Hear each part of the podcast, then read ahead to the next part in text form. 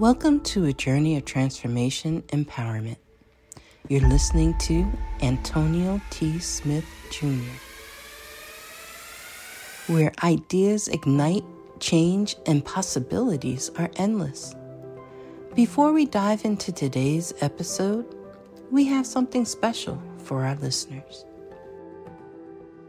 Today's podcast is brought to you by a groundbreaking book that's reshaping the conversation around Black economic empowerment. It's Resegregation, Volume 1 The Power Matrix, a master plan for Black group economics with wealth creation, authored by visionary Antonio T. Smith Jr. Antonio isn't just an author. He's a former top secret combat special operations intelligence sergeant turned millionaire. His life work championed the economic autonomy and wealth creation within black communities.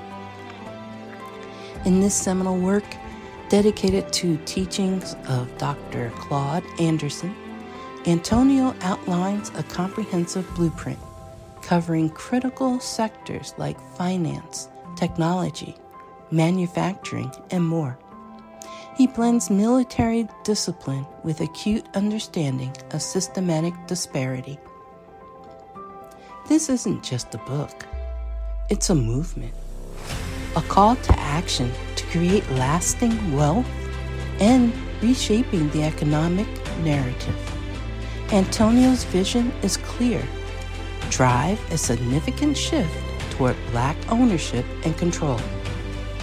Listeners, if you've ever wondered about innovative strategies for wealth creation or how technological transformation can uplift the black communities, then this book is for you. Join Antonio Smith Jr. on the transformative journey Pick up your copy of the Resegregation Volume 1 The Power Matrix today and be a part of the reshaping future. Now, let's dive into the episode and explore the possibilities that await us.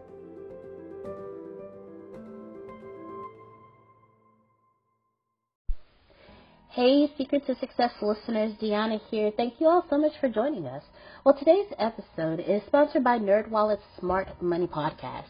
See, NerdWallet's trusted financial journalists use fact-based reporting for some much-needed clarity in the finance world, helping you make smarter decisions with your money. Now, how many of you can use some additional information so you can make smarter decisions with your money? It's okay. I'll be the first to raise my hand because ner- the nerds have helped me get smarter about things like saving on travel. Because spending less on airfare means more money for an extra night, maybe a you know a small shopping spree or a fancy dinner or two. Y'all know what I'm talking about.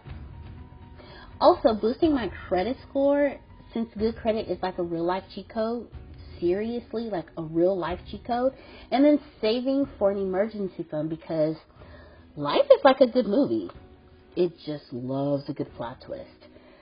So listen to NerdWallet's Smart Money podcast on your favorite podcast app today.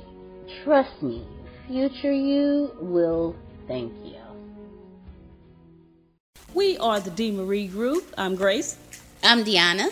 And we are here to tell you about the greatness of the Secret to Success podcast with Antonio T. Smith Jr.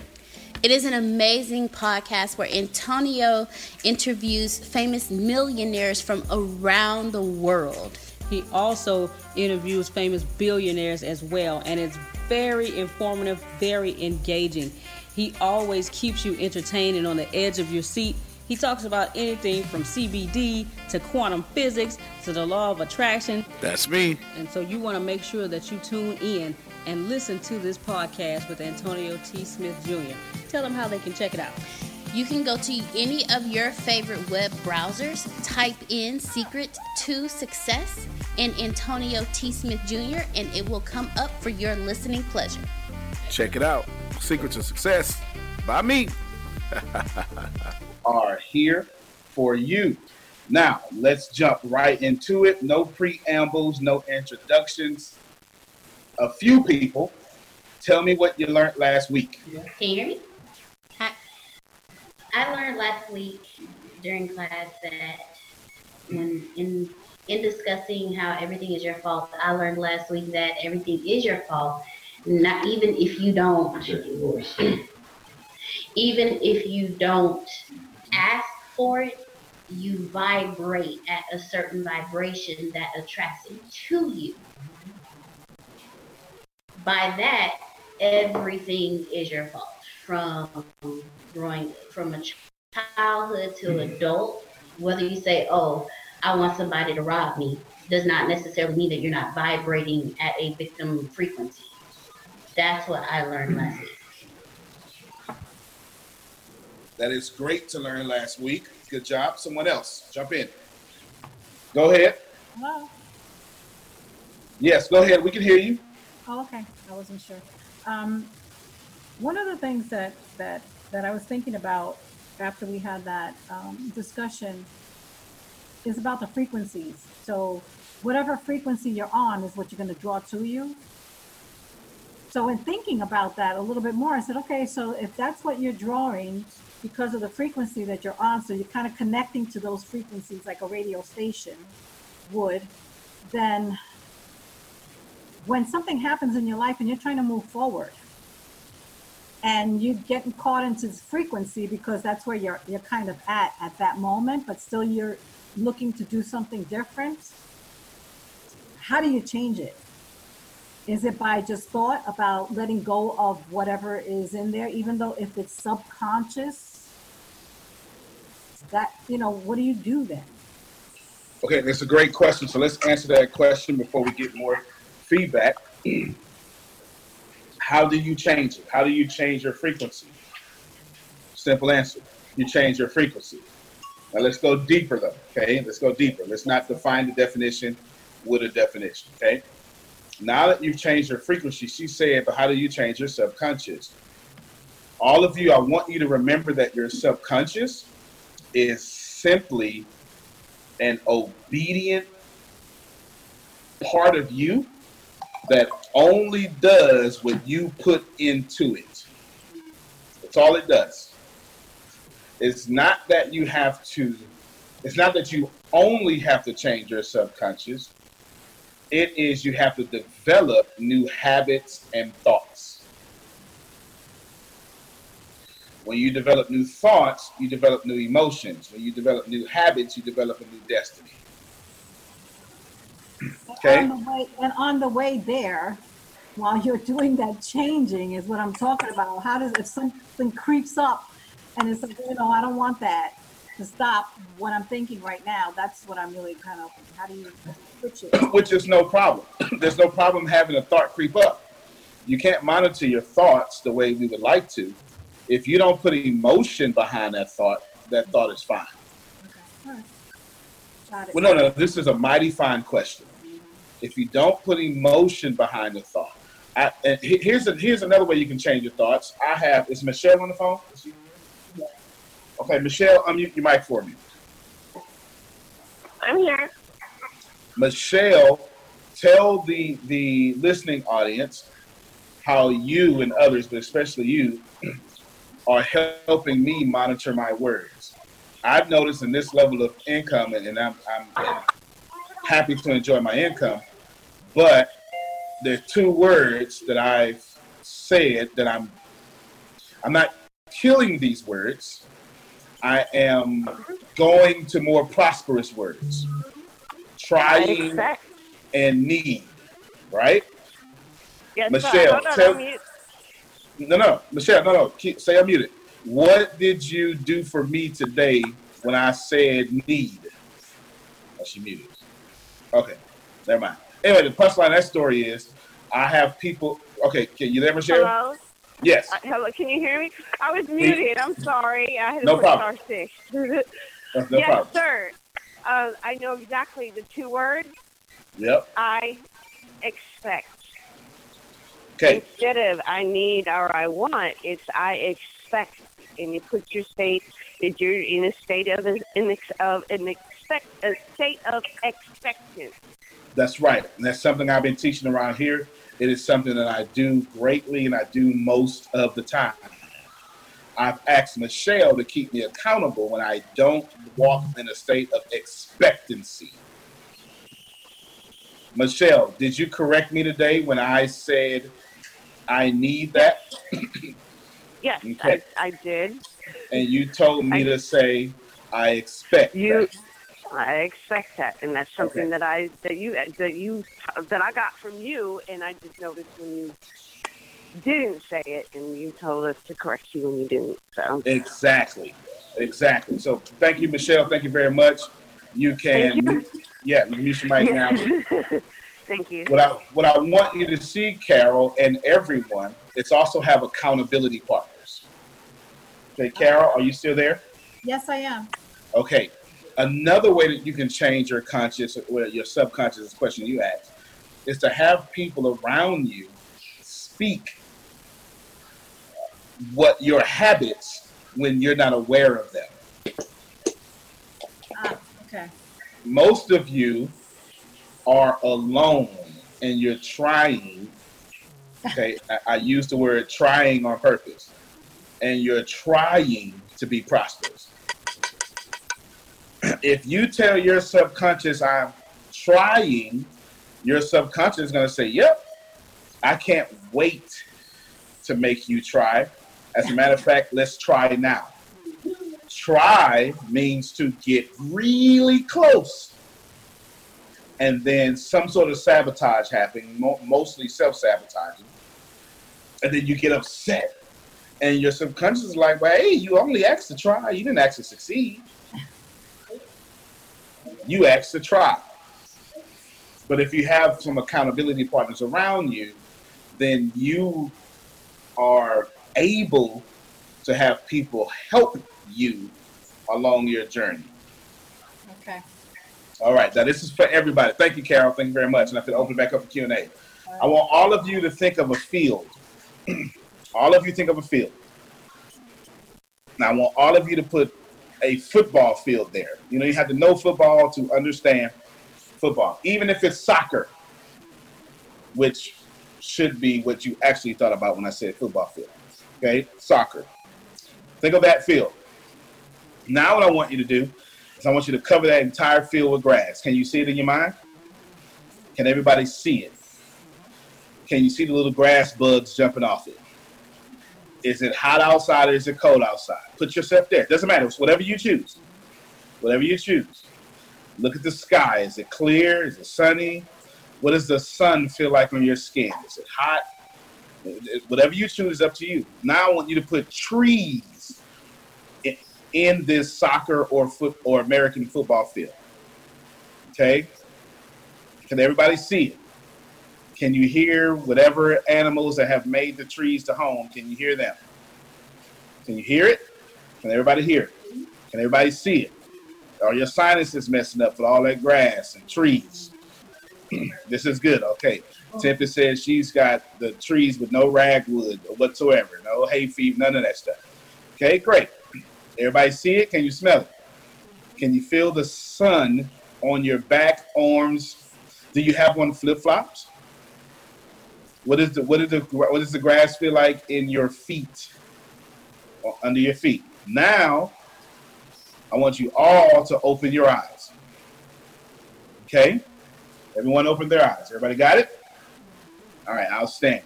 Now, now that you got it, I want you to recognize this. The grass or the trees, their roots are not competing for abundance. Ah, see, you just, I just walked you right where I want you to go. Trillions of blades of grass in this field has to be a trillion. There's no way it's a billion. Trillion, okay?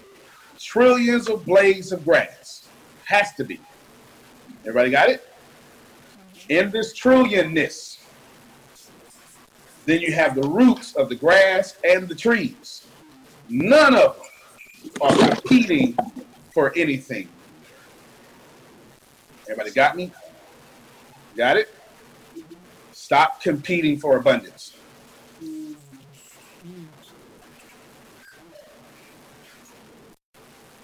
If you ever wanted to see abundance lived out, a field of grass is a great way to do so. Those roots are helping one another go to a high level. And all the roots, whether it be the trees or the grass, is only taking enough resources to make that organism, that organic blade of grass or tree or whatever, abundant. Now, everybody close your eyes again. I want you to put yourself back in the field. This time, no more grass for the people. Put the people as grass.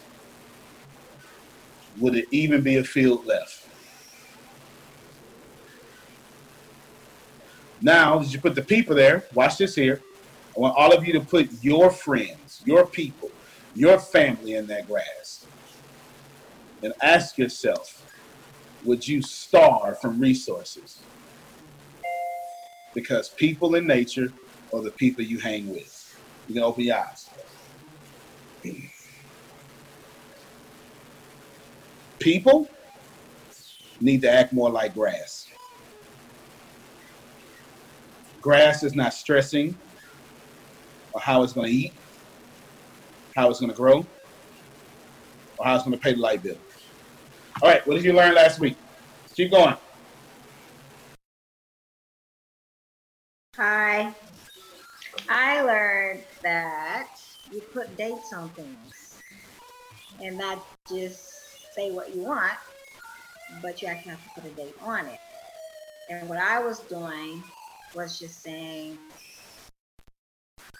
I want a 2017 Cadillac Escalade premium by this year. That's it. I didn't say what actual date I wanted it, time, none of that. So you guys made it very clear that I uh, need to actually put an actual date on it. So that helped me realize that I need to do that for everything now. And so I started rewriting all my plans and the things I want to manifest in my life and start putting dates on. Okay, good. Congratulations. Congratulations, Talisha. Now, I want you to get rid of the word want, though. I want you to have a burning desire for your 2017, your 2017 Cadillac Escalade. And good job for putting a timeline, a time limit, and a timeline on it. Okay. The reason why none of you should be wanting anything is because that comes from a place of lack. If you want anything, you also admit to your subconscious and the universe, I don't have it. That's why I want it. Am I am I helping someone? If you want something, you have to and watch. See if you watch my hands, if you can see me on video. If you want something, and I have, and if you can't see me on my video, I have my right hand below my left hand. my right hand is going to symbolize lack. If you actually, if you see me on video, it's just left to them. Well, anyway, right hand. Okay, it's left to you, right to me. So I have the selfie cam on. Now, when you want something, you have to come all the way over lack just to complete that sentence. Not to get what you want, just to complete the sentence. You have to overcome a lot of lack just to complete the sentence. Now to receive what you want, in air quotes, you got to go even higher above lack. Don't want anything. Don't believe me? Okay, cool. I hope some of you are what you would call church people. There's a guy, you may know him as David. He said, The Lord is my shepherd. I shall not want. Now, if you're not familiar with Psalms 23, I want you to think about the mood of the rest of that prayer, the rest of that psalm. The rest of that psalm clearly signifies what David expects. Ah, oh, shucks. Okay, I thought, I, I, I thought, I thought somebody would have flipped over their phone or something. Okay, all right. David says, I shall not want. Why? For thou art with me. Watch it. Watch it. Surely. Okay, at the end he says, surely. Right? You know how much confidence you have to say? To say, surely, you know what? I can't help myself. I can't, I can't help myself. I shall not want. Why? Because something greater, the creative source, what made me, what gives to me, is with me. Thy rod and thy staff. What protects me and what keeps me leaning up. They comfort me. I wish I had somebody. I, I'm trying not to. I'm, I'm trying not to, but I can't help myself. But, they, they comfort me. You got How long? preach, Pastor, preach. Think about the expectancy. Yea, though I walk through the valley of the shadow of death, I feel no evil. Come on now. You, you, do you get it? And at the end, he says, Surely. Oh, you missed it. That's all right. That's all right. This, that, maybe the end don't excite you. He says, All the days of my life, surely, surely, that's confidence. David did not say, Well, you know what? I want to win. And I hope your rod and your staff is for me too. And if you get me through the valley of darkness, the valley of shadow of death, if you're there, if you're there, show me a sign. That's not what David said. David started off and said, I ain't wanting for nothing. I'ma get it because you are with me. All right, I'm done. All right, that's a that's a word for somebody. All right, so you get it. Do you get it? You don't have to want for anything. Come on now. Okay, uh, uh, is everybody Thank with you me? for that reminder. That's it. That's Yes. it. That's it. If you expect, see, in, in, in your geographical location of this planet, this time zone, this whatever, if you expect, then you're simply saying, I plan. Now, now you're gonna you're gonna call into I call into existence the experience I desire right now. It's it's already done. And since you, O creative source, O God, Allah, I'm going to Islam, Dios, adios, Spanish, right? This same name. Okay, you, you, since you already in the place I want to be, I expect you to push it to my present. All right, a couple of things I want to explain to you real quick. A couple of things I want to explain to you. Time don't work the way you want it to work or the way you've been taught. Is no past, is no future. There's only now. I could I could prove this scientifically, but I don't have time yet. Mm. It'll come back up, I'm sure. Okay. Now, there's no past, there is no future. They're all balled up into the now. Your past, present, and future is all happening simultaneously. Would you like me to prove it? I'll prove it. Melissa, I saw you shouting a minute ago. Mm-hmm. Unmute your mic, Melissa. Watch this here. I'll show you. I'll show you. That's our real estate agent, y'all. I'll show you. Okay, there you go. hey. Now, there's Melissa. Melissa, how young are you almost right now? You ain't got to get a real one. You ain't got to get a real one, you know. You know. 38. Okay, we'll skip that. 38. Okay. All right. Can you remember kindergarten? Vaguely, I remember my teacher, What was the teacher? and I remember Miss Pratt. Okay, Miss Pratt. Have you ever been into a car accident? Yes, Okay, watch this here, y'all. yes. This is called flash bulb memory. When something so traumatic happens to you, it burns it into your brain neurologically. What time of day was it? Um, it was nighttime. I had got off from Walmart, so it had to be around 10. It Mhm. was in my dad's Nissan Maxima, Mm-hmm. and it ended up being like his coworker that Mhm. hit us. And my mom was like, uh-uh, we still getting her insurance information. Okay, I know that. you, you, you had a, you had a, you had a, you had a struggling mama. She ain't got time to be taking on no one else's struggle. I understand. And she went to the emergency room so she could get her check. I completely understand. Now, what were you wearing? Oh, my Walmart smock and I don't know besides that, probably blue jeans. Okay, what color was the car? My mom and dad car was silver. Okay. Um, I What think that was the car lady had a white one. I think she it was white. Okay, cool, cool. And how old were you? Uh, maybe 17. Okay, now, what did you wear Thursday last week?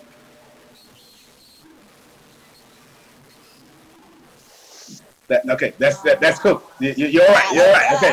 All right. Watch this here. I want to show you something. Okay. Okay. You can mute your mic back. I appreciate that. You can mute your mic back. All right. I want you to see something. Did y'all see her recall? Of when she was 17 years old? Now she old now. Look, I'm messing with her now. I'm messing with her now. I'm messing with her. Look, look. You know, she like 50. You know, she old now. She just looked good. She like 50. Now that, that was almost 60 years ago when she got into that wreck. Right? Now check this out. but did y'all see the recall? How can you recall something that don't exist? I wish I had somebody. Wait, wait, wait a minute. Wait a minute. Did y'all see her go into a time that ain't supposed to exist? And did you hear her recall the events? Is, is, is everybody seeing this here? It means one or two things. We do it scientifically, or I do both.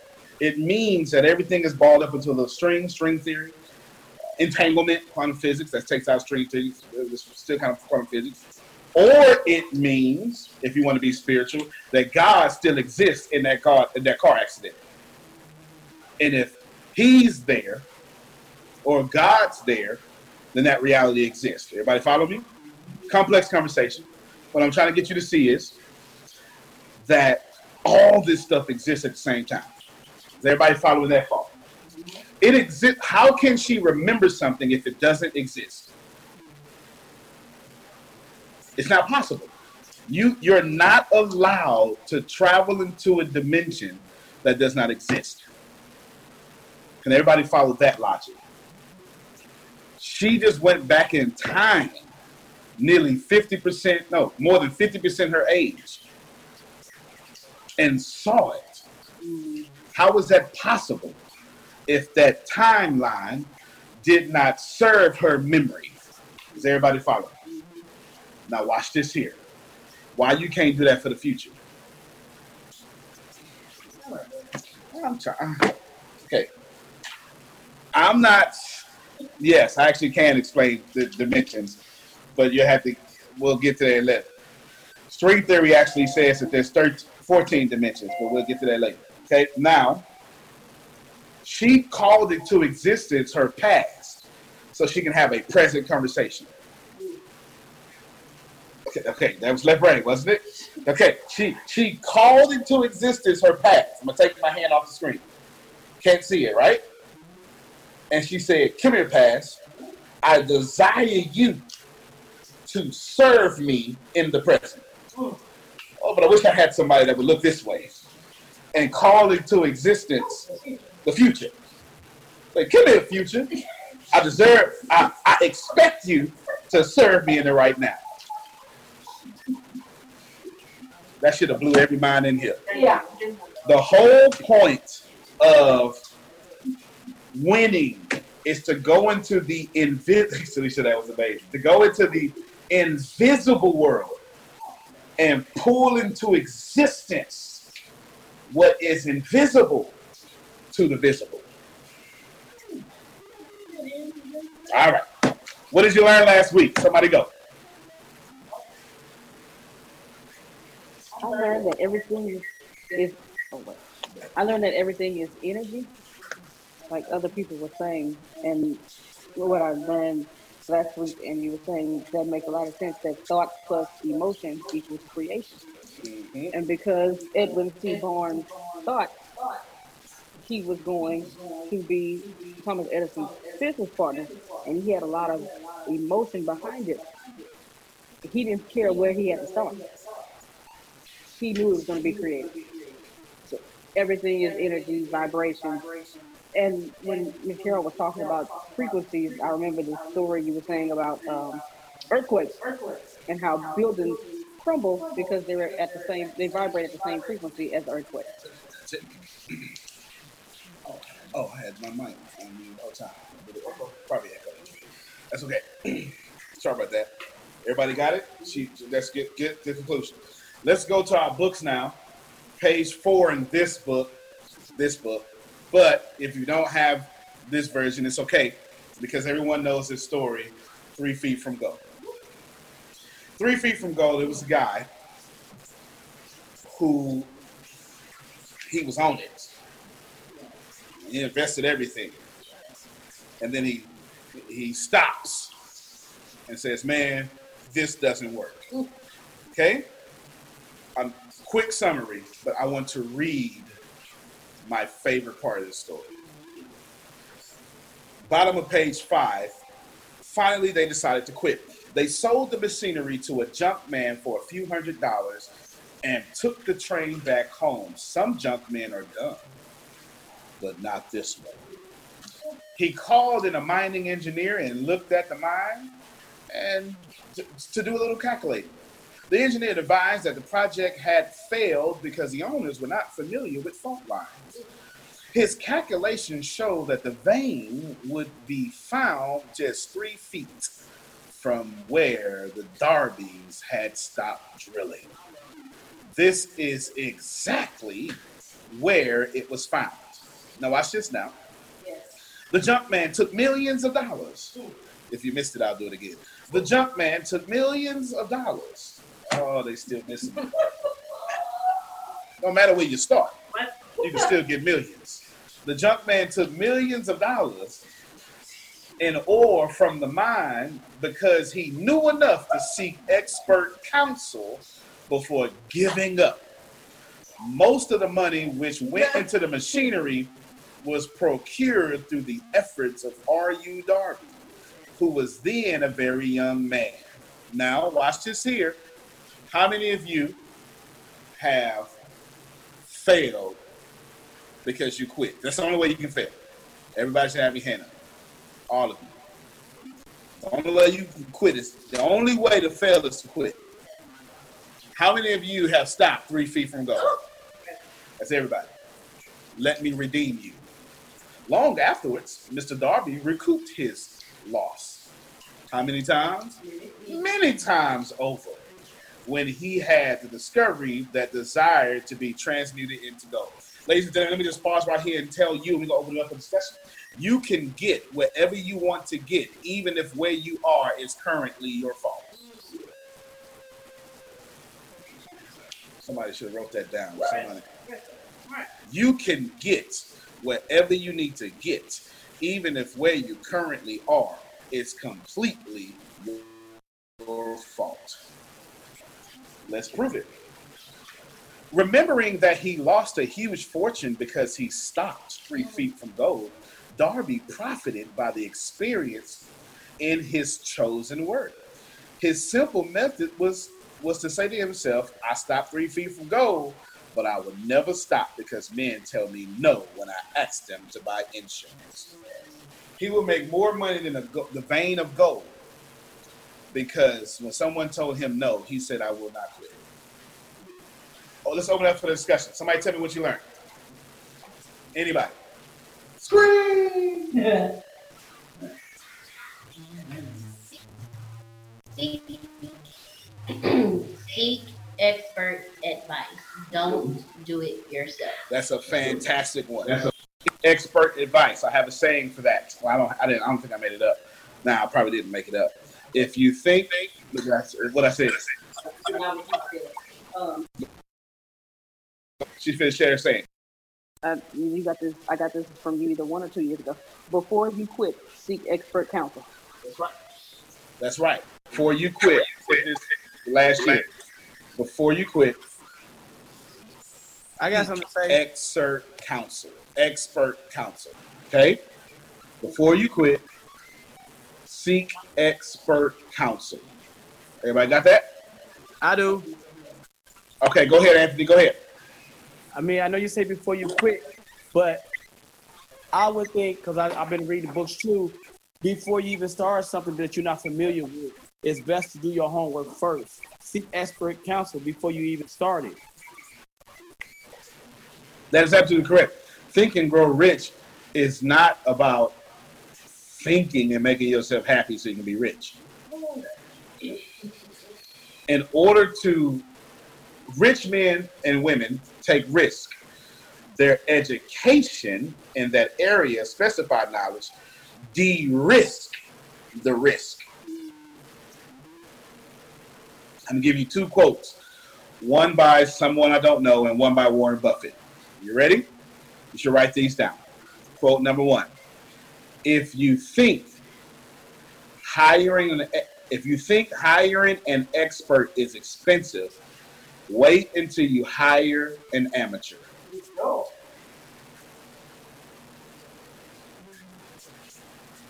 I can't tell you how many. How many you know you get what you pay for? Yeah.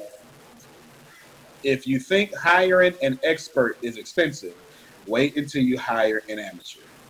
You'll pay more money because you try to save money. Quote That number just two. joined my sales script. Okay, go ahead. he says just joined the sales Yeah, script. that just Tell me what you think about it. Tell me what you think about it. What, how, how did it change you? Oh, wow. Well, that phrase itself just for, for one changed me because it just enhanced any and everything that I will do going forth. He- he- Here's the reason why. It's because anything that I do, I'm going to have specified knowledge in, which is which is going to make me the expert. And when I present myself, I will present myself in a manner of saying, if you think I'm expensive, try hiring somebody that don't have the specified knowledge in the field that I'm trying to add value in your life. Now, since I'm still talking, let's go go back. I was Have trying- your way. I, I, I was trying to hold my tongue, and I've been trying to hold my tongue for a while. But yeah, let, let's go back because you, you brought up David and and and the power of expectancy in David. I ain't gonna even bring up David. I'm, I'm gonna say another one because I'm gonna piggyback off of. Actually, this is powerful because I just taught this Bible study. The power of expectancy, your needs and your wants. And there's a text in the Bible that says, "And my God shall supply all my needs."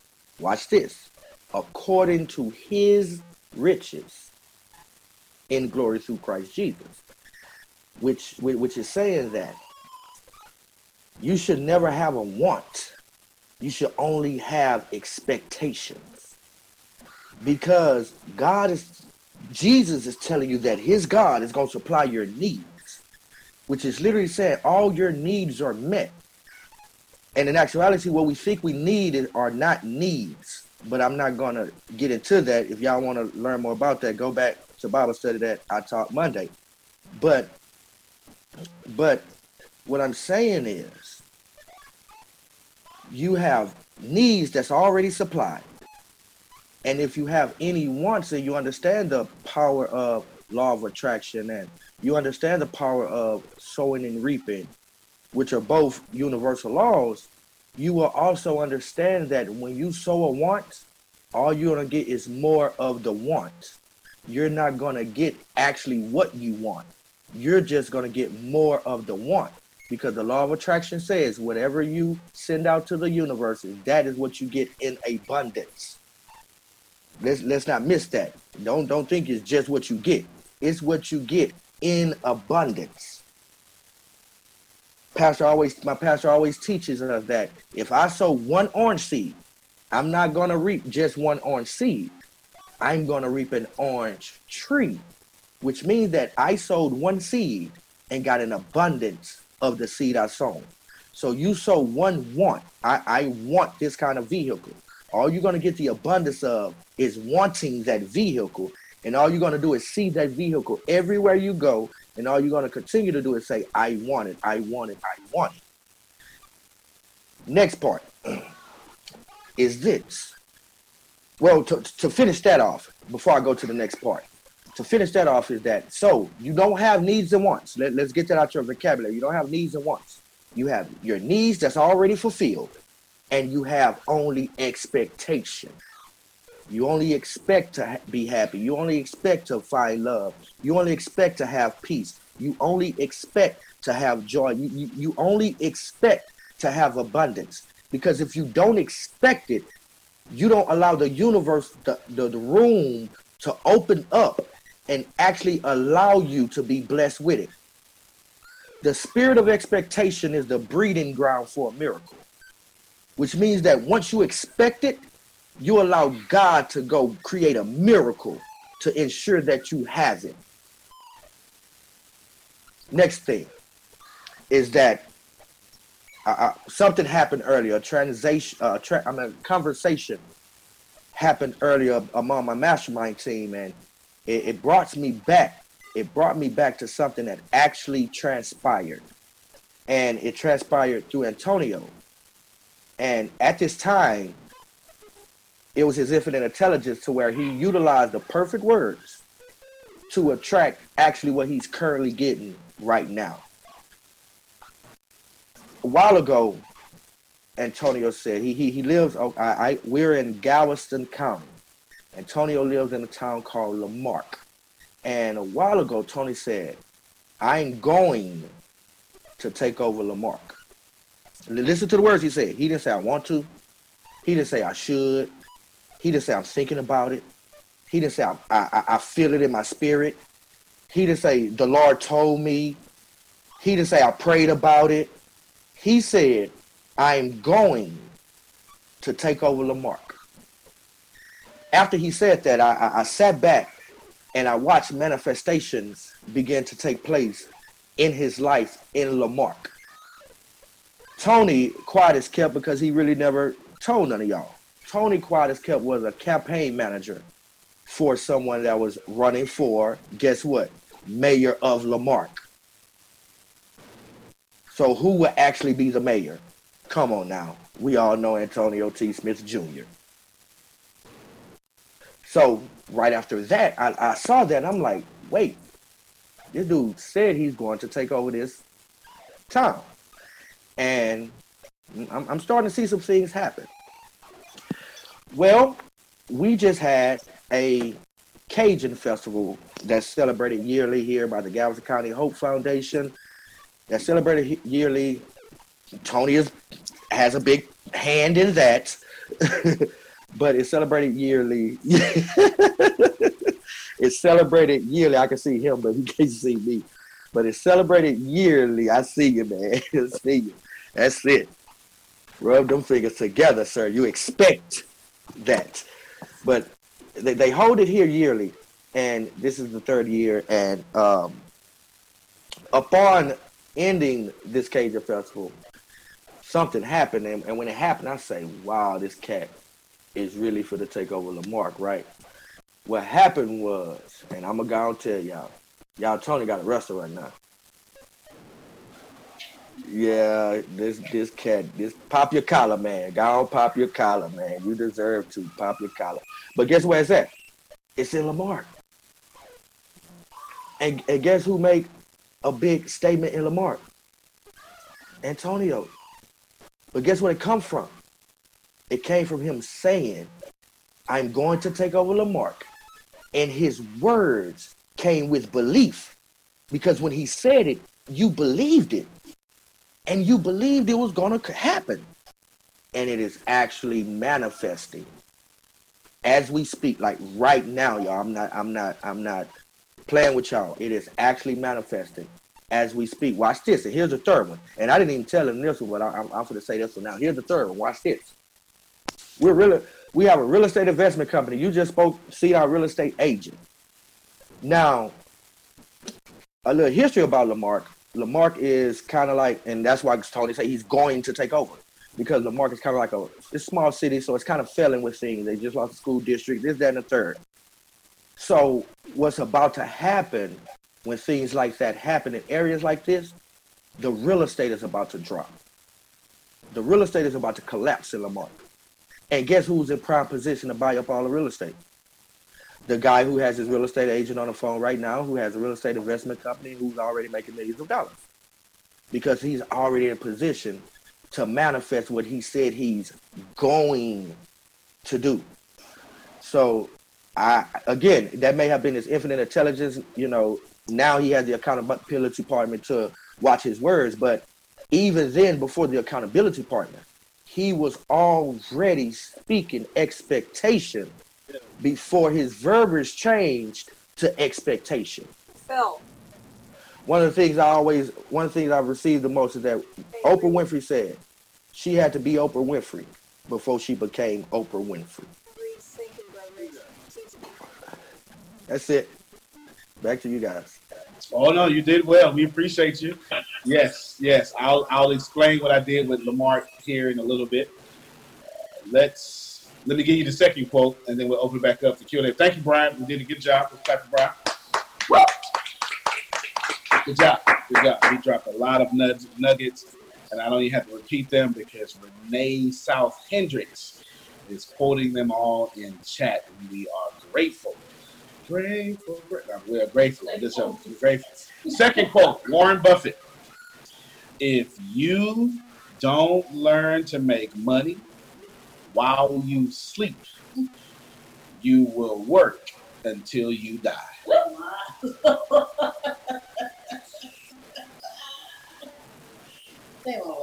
And let the church say.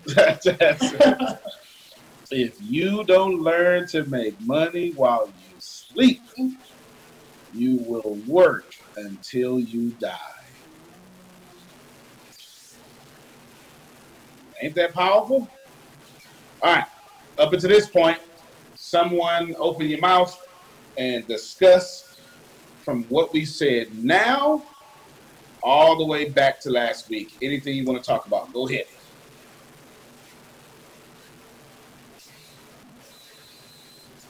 Well, I wasn't here last week, Okay. but I would love to speak about what I am hearing today Okay. from you guys. And uh, one of the things that I kind of wanted to go back to is when the young lady talked about how do you change your consciousness. And that's something that I've been doing for a lot of years, and mainly because I kept living the story of my life's abuses as opposed to my life's possibilities and living in excuses. And by God's grace, lot, a lot of prayer, full guidance, I began to seek out um, an evolution in consciousness. And I began to also understand that it is, in fact, an evolution. It's like uh, peeling an onion, you do it one layer at a time. And so, as I began to learn uh, a little bit here and a little bit there, and also started whenever I was learning, teaching is a method of practicing learning. And so, a lot of the things that I've been able to change in my life, uh, actualize or manifest, have been a direct result of me understanding that not only does the creative power of God live in me, but it is ever present in the I am. And the I am identifies the divine in me, the creative source. And so I speak out loud a lot of times with those things that I've learned to actualize. I speak out loud the positive opposition uh, to the negative opposition. You know, for example, if something's telling me you're not going to be able to do this, then I'll say perhaps a quote a scripture out loud. I can do all things through Christ that lives within me as the power of the I am, and I am powerful, and I can. And in many instances, that's what I do after that. And she was talking about uh, the Cadillac she she desired, and it was such irony for me because uh, God woke me up in the middle of the night, go get your car. And I'm like, but God, you know what I'm working with here. God say, but you know what I'm working with. Go get your car. So I've had it now for three months, uh, Cadillac ATS, and it's miraculously blowing my mind as it's happening. And so for me, we have to be diligent in speaking out loud to the universe where our creative juices flow that which we desire as opposed to that which we don't. And ultimately, eventually, we can also take this power of choice and uncreate the things that are blocking us. Like there's a statement that I make anything that I am giving my energy to that is in opposition to my desired good, I uncreated and permanently eradicated from my consciousness and from my universe, from all consciousness, from all universes. Uh, and I use a clearing statement, an energy clearing statement, good, bad, right, wrong, talk about all nine shorts, boys, and beyonds, which teaches how to get rid of it from its origin and from its destination. And it's working powerfully in my life. My life has changed so tremendously as a result, but it is a process. And uh, God is an I am God, not a I was or I'm going to be. So for me, I had to learn how to speak in the I am. There's a scripture that talks about speak about it as though it's already happened and it shall come forth. And so that's what I'm learning to do. And as Antonio has been guiding us, I'm also seeking out counsel from someone who may know more than I do in a particular area. Because for me, even if I'm not in a position to say to do it consistently, whatever I can do to get it, if we have to barter something, if I have to go sweep the floor for them, what, whatever, you know, let's make this happen because once you pull me, then I'm going to pull somebody else and it's going to keep uh, being paid forward. So it's all all a matter of just surrendering to the fact that the old does not have to continue to be my life. That I can now live in the now.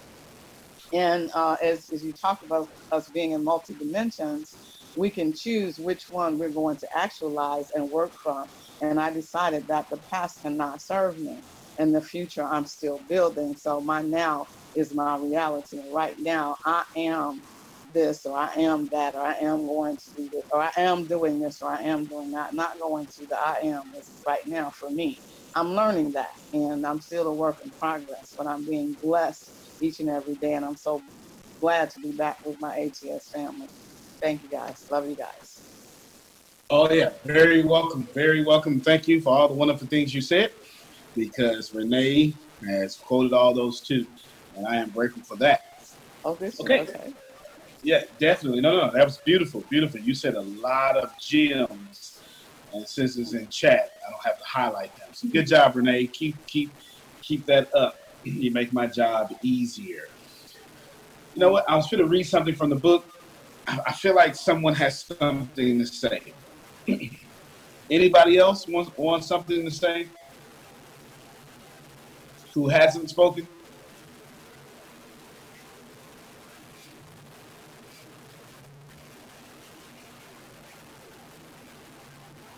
Anybody? Can you see me? All right, we'll wait till you build up the courage. I want to read you now this story from the book. That this is my favorite story from the book. It, it, it go, it's right after. It's called a 50 cent lesson in persistence. Okay, now you know, forget the whole sharecropper thing. That's of don't have an issue with that. But anyway, so it was a young slave girl. She was not a sharecropper, for God's sake. Okay, and because it makes it, it makes to understand that she was not a sharecropper, to understand that this was a, I think six or five year old black slave standing up to who's clearly her slave owner, it makes it more powerful. And I want to tell you all, before I read this, I want to tell all of you to learn how to fail intelligently. Write that down. Learn how to fail intelligently. Now, in this case, I'm using the fail word with a little mind because there is no failure unless you quit. That's big mind thinking. But since we use the word failure, learn how to lose intelligence.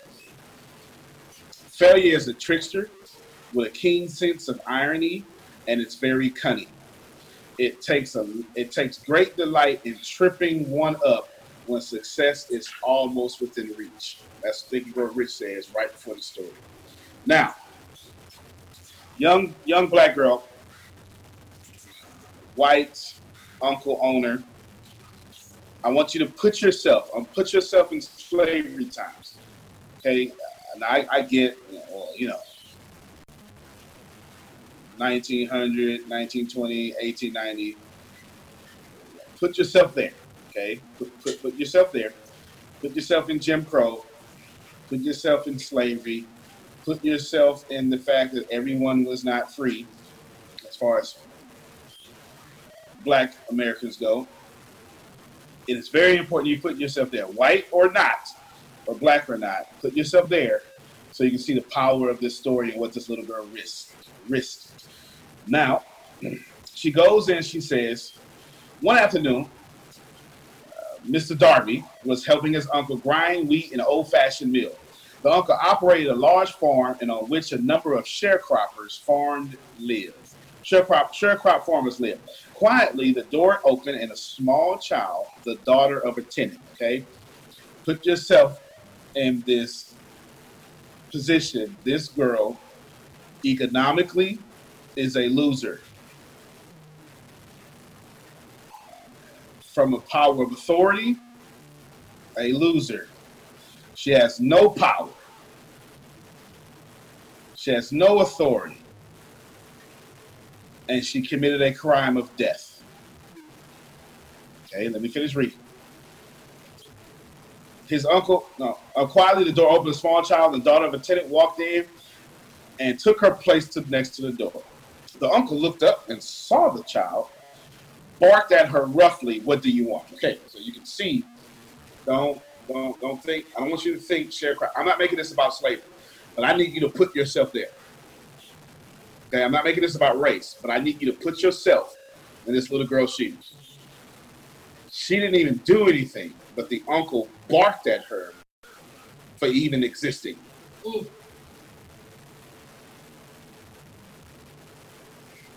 Okay, everybody got it? All right, Renee said it's, it's her story for page 23. For me, it's page 7. Okay, got it? I need you to understand that her mere presence was offensive. Okay. Ladies and gentlemen, if you don't know my teaching style, my, teaching style is if I slow down, it is something you should pay attention to. Napoleon Hill says that he hid a secret in this book. I personally, no one knows, I personally think the secret lies in this story. It's many stories, but most certainly is very evident in this story. Later on in the book, after auto suggestion chapter, I will tell you what I think the secret is. Everybody follow me thus far. I am slowing down because this story is important. And the book says if you're ready for the secret, you already possess the first half. If you're ready for it, it will jump out at you. I'm slowing you down because not only does Napoleon Hill say the secret is contained in this story, I, truly believe I know what this secret is. All right. It's everyone out of your 21st century mind, out of your non privileged or privileged, comfort or no comfort, are you there? This girl and her position, her color, even coming in the door offended the uncle. Okay, watch it. Meekly, the child replied, My mammy says send her 50 cents. I'll not do it, the uncle retorted. Now you run on home. Yes, sir, The child replied, but she did not move. The uncle went ahead and went with his work, so busily engaged he did not even notice the child had not left. When he looked up and saw the child still standing there, he yelled at her, I told you to go on home. Now go on before I take a switch to you. The little girl said, Yes, sir, but did not budge an inch.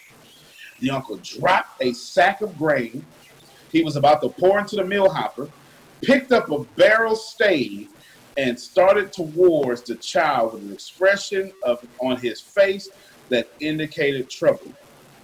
Darby, the same guy who stopped three feet from goal, held his breath. He was certain he was about to witness a murder. Everybody follow me so far. This murdering a black child, let's just call it for what it is, was just fine. It, this is Napoleon Hill words, not mine. Okay, Napoleon Hill. Darby was certain he was about to witness a murder. Why? Because a little sharecropper didn't listen to the master of the meal. Everybody follow me? Now, let's pause right there for a second. Is everyone realizing how tense this situation is? If you're there, it's easy if you're black. I need all my non-black folk to put yourself there because it's not about race. Okay, Carol's in the right direction. It's not about race. It is about understanding this story. Okay? Now, thank you, Jason. Jason said he's there. The little girl said, Yes, sir, but did not budge an inch. The uncle dropped sack grain. Oh, excuse me. Darby held his breath. He was certain he was about to see a murder. He knew his uncle had a fierce temper. When the uncle reached the spot where the girl was standing, she quickly stepped forward one step, looked up into his eyes, and screamed from the top of her shrill voice, My man has got a head at 56. I know how to read. I mean, That's it. put you in the story. I, I'm still a motivational speaker. You forget that. I know I talk about money a lot. I still have the gift. okay, motivational speaker. The uncle stopped, looked at her for a minute, then slowly laid the barrel stave on the floor, put it his hand in his pocket, took out half a dollar, and gave it to the girls. The child took the money and slowly backed towards the door, never taking her eyes off whom she had just conquered. After she had gone, the uncle sat down on the box and looked out the window into his face for more than 10 minutes. He was pondering with awe on the whipping he had just taken. Mr. Darby, too, was doing the same thinking. That was the first time in all his experience that he had seen the child of a sharecropper. Okay? Let's call it for what it is. He's seen a little black girl born to a black woman deliberately master a slave owner, a white man with authority. Let's just call it for what it is, okay? How did she do it? What happened to his uncle that caused him to lose his fierceness and become docile as a lamb? Pay attention to this next sentence. What strange power did this child use that made her master over her superior? Everybody stop right there. I'm going to pick back up and I'm going to open up a discussion in about two to three minutes. Focus on that last sentence. What's what strange power did this little girl use to make her master over her superior? Ladies and gentlemen, you live in a world full of superiors. And you think because they wrote a rule, you have to be victim, submissive to their standard of rule over you. How many of you are women right now and you secretly expect to be paid lesser than a man? You don't have to answer out loud. But if you even have that anywhere in your thoughts, you have not mastered your superiors. I'm about to push it. How many you are black in a country that does not have a history of being prosperous to black people? And you have convinced yourself that's normal. If you think even a little bit that you can't make it or be a millionaire, billionaire, or any of your dreams until someone white lets you, you have not mastered. You have not developed that strange power of your superiors. How many of you are uncomfortable at this conversation because I'm bringing up race, although I'm not trying to bring up race? You have not mastered. You have not developed that strange power that the little girl had that made her master her period. Everyone follow me right now. I want to make this make some good sense, okay? Just hold on to me. I have taken the liberty. I have taken the liberty to Google the world, the word barrel stave. If you like whiskey, like myself, if you can think of the barrel that is in, pretty heavy, even empty. How many of you remember your kids when they were five? That barrel will do a lot of damage. Part of part of whiskey and bourbon is is supposed to age in the barrel to give it that taste. The wood, you know, that taste. He didn't come at her with a cotton ball. And she didn't move. Let's keep reading. Next paragraph, next two lines later, next paragraph. Strangely, the story of this unusual experience was told to the author in the old mill on the very spot where the uncle took his whipping. Skip over a few other paragraphs. Mr. Darby pointed out every time a prospect tried to bow me out without buying, I saw that child standing there in the old mill, her big eyes glaring in defiance. And I said to myself, I've got to make this sale. And the better portion of all my sales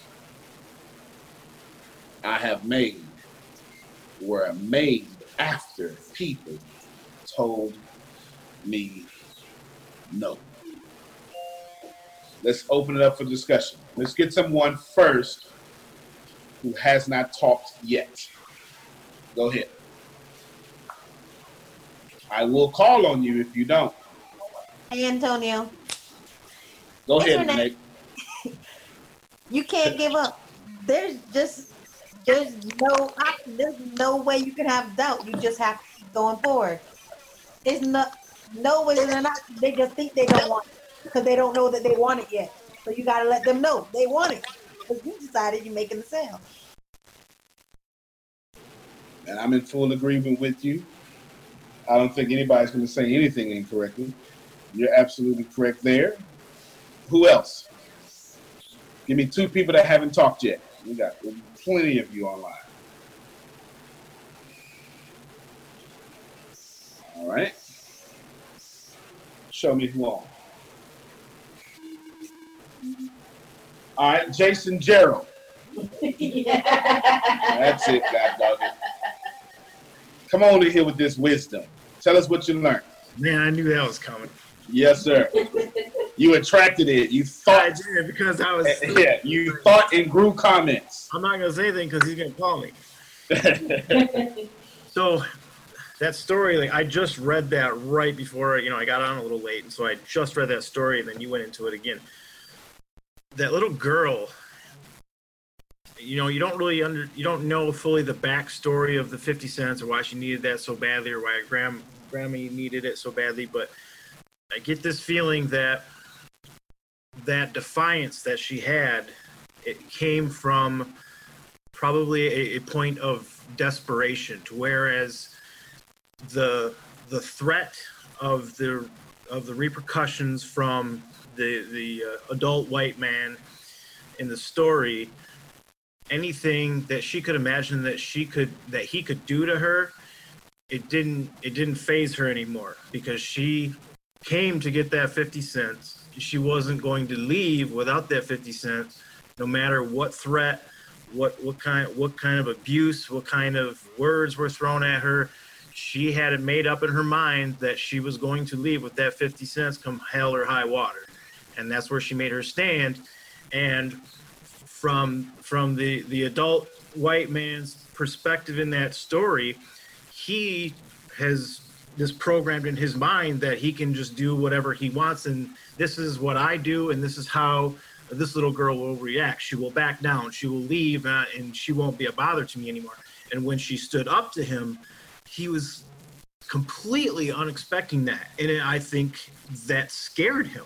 This little girl scared that older man by her reaction. You screaming at the top of her lungs you know i'm not leaving without it took him by surprise and he was scared.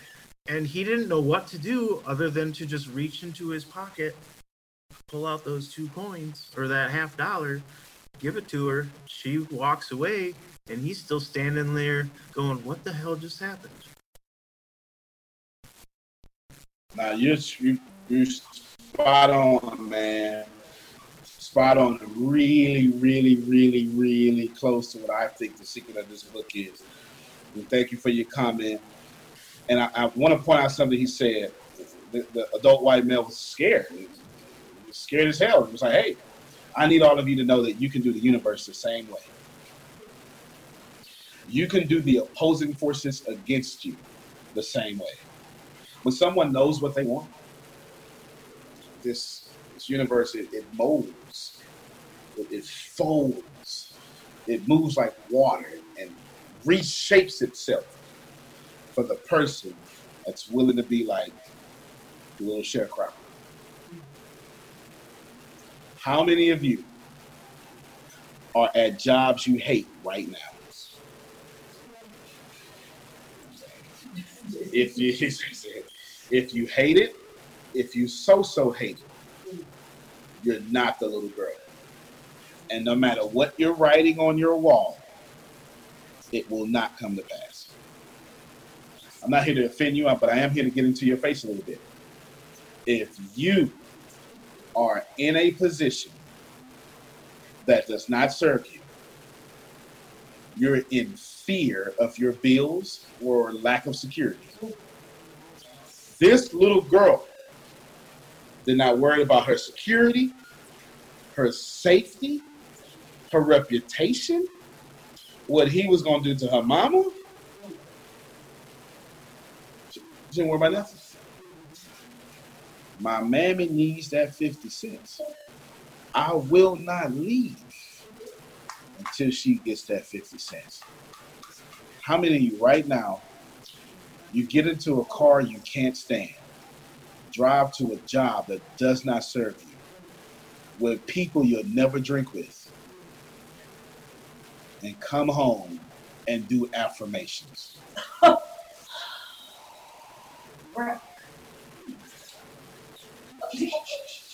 They don't work. If you don't, this is not a thinking world. It is a thinking plus emotion world. I live every last one of my dreams. Every last one of my dreams I live. At this point, I'm just setting defining moments. I live every, if I die right now, I will die 100% happy. 99% is not enough. I am willing to be that little girl. When I want something, my feet are in and I refuse to move. Swear to you. If to know me is to understand that. If I want something, I put my feet in. I would let my lights get cut off. I let my water get cut off. I'll miss my kids' birthdays. See, y'all not. I already missed my daughter's birthday in 2019. I kid you not. I kid you not.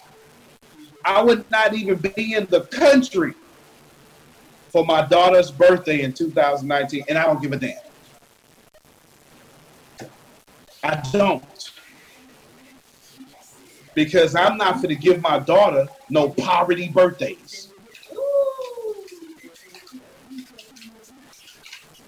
I am not about to give my kids any poverty birthdays. They too young to care about the adult stuff we say about missing birthdays. My kids don't think like that. My, my kids don't think like that. They don't. They're trying to play the new video game.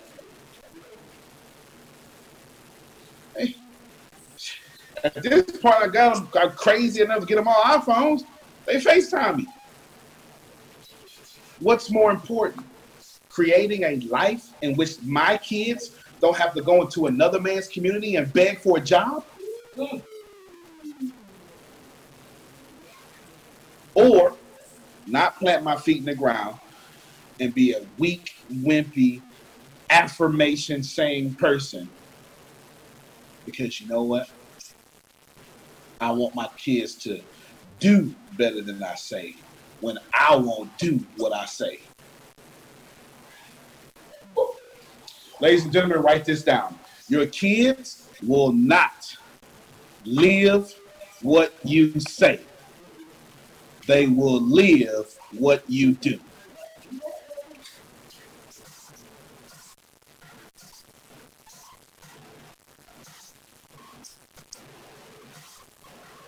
I'm willing to risk every. You know what? Is Phil and Susan on this phone? Yeah. All right, that's perfect. See, I love Phil and Susan. All right. I might, I might, I might get them. To, in fact, I'm gonna open it up just so they can talk anyway. But I like when they can talk.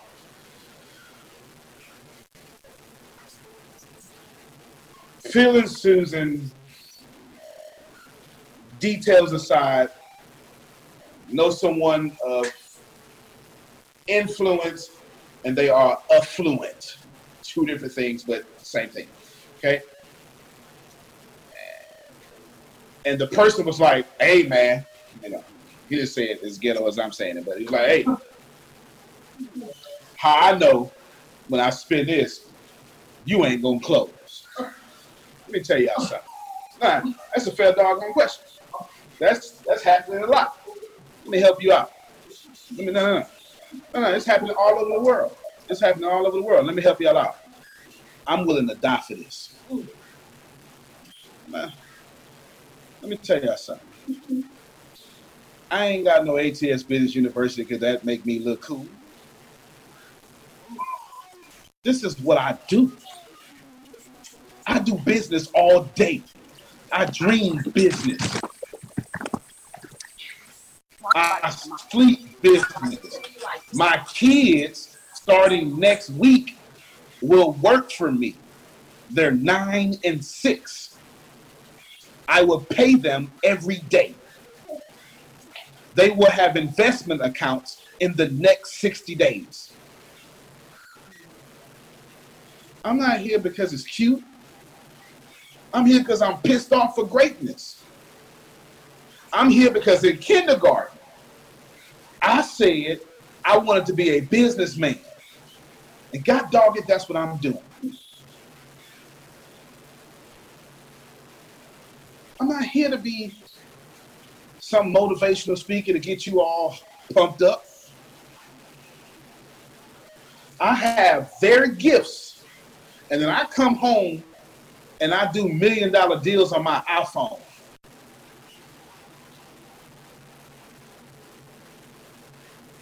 I'm, I'm as confident as Donald Trump, humble like Mother Teresa.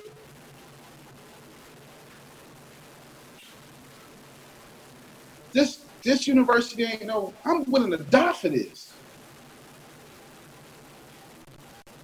Ain't nobody teaching because it look cool.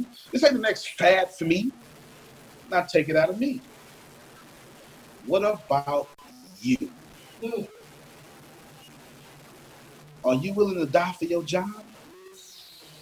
Because let me tell you something. The job you're doing right now, if you're not willing to die for it, it will only serve you so much. It will never serve you to abundance. It will sit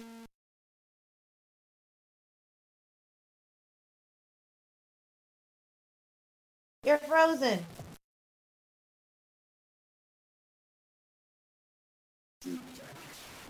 All right. As for me and my gas tank, I'm not here so God can supply all my needs. No, I'm, I'm, no, no, no. Y'all listen to me. Because y'all been bringing up God a lot. Let me help you. I need God to supply all my needs. I don't. I want exceedingly and abundantly above all that I can think or ask for. Those are two different scriptures. Let me tell you what supplying all your needs look like. How many y'all got that gas light on that's been on longer than what it should? Yeah, that's him supplying your needs. I ain't trying to do that. I want so much overflow that I make Phil and Susan filthy rich. Jason Gerald, filthy rich. This man got three daughters. I take all of them personally. I'm not here to play. How many of you right now are playing on your job? You ain't gotta like it. I promise you I ain't gonna unsay what I'm saying. It's real. Are you the little girl? Are you passively letting your slave master hit you in the head with a barrel stave and telling you go and run on home and come back tomorrow?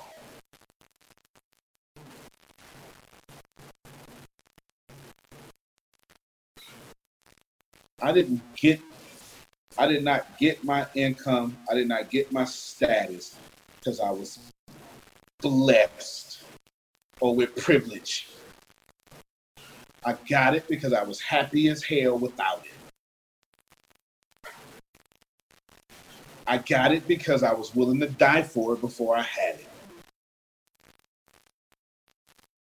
I got it because when they told me I'm the wrong color, when they told me that I'm not less, when when my own peers slept on me and had no idea they were sitting next to a millionaire, I ain't say nothing. I took my notes, I honed my craft, I practiced in the mirror. I could do keynotes in Spanish. I learned those five languages. Why? Because I'm smart? No. Because I was willing to die for it. And it's not okay that you're on a job that abuses you more than poverty does.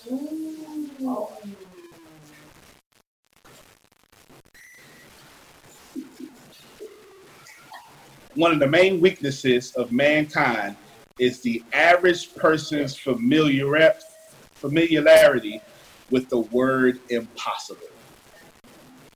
He knows all the rules that will not work. Go ahead, Scott. Let me hear.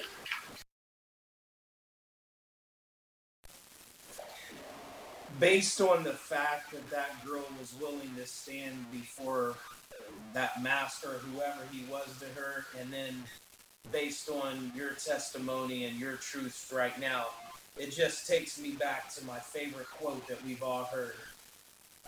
Regardless when it was wrote, I do not choose to be a common man. It is my right to be uncommon if I can. I seek opportunity and not security.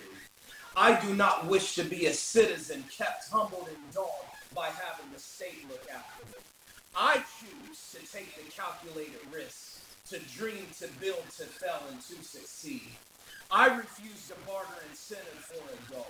I prefer the challenges of life to guaranteed existence, the thrill of fulfillment to the still calm of. And like the little girl, I will not trade my freedom for benefits, nor my dignity for a handout. I will never cower before any master, nor bend to any threat looking for that coin.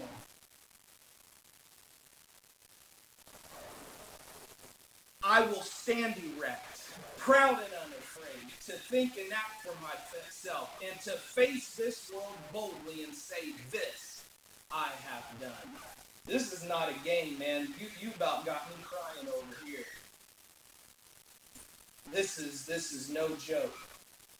And if and if more of us took on that same mindset, despite the odds, despite what can come against us, we can all win. We can all win. We just have to get out of plantation mentality and get it. That's all I got to say. I mean, I'm in full agreement, man. I'm in full. Can we just clap for this soldier in the United States Army? Every time, every time, man. Let me tell you, every time, every time I, I see you, I think about your military service, man, and I am grateful. And I'm just never gonna stop being grateful for your military service, man. So I thank you very much. I honestly do. Uh, one more time for Scott. One more time. One more time. Definitely, definitely, definitely. Cool. Let's let's move. Scott killed that. I love that quote. I'm gonna have to memorize that. So I'm doing one of my keynotes. On page 15 of my book, this, it's it's under the, the you are the master of your fate, captain of your soul. It's under that section. It would be the first, second, third, maybe fourth paragraph. It said, he should have told us too that our brains become magnetized with dominant, excuse me, dominating thoughts we hold in our minds by means with which no one is familiar. These magnets attract to us the forces, the people, the circumstances of life which harmonize with the nature of our dominating thoughts. That brings us full circle to what Carol said at the very beginning. Yes, you are the captain. You're the master of your fate, the captain of your soul.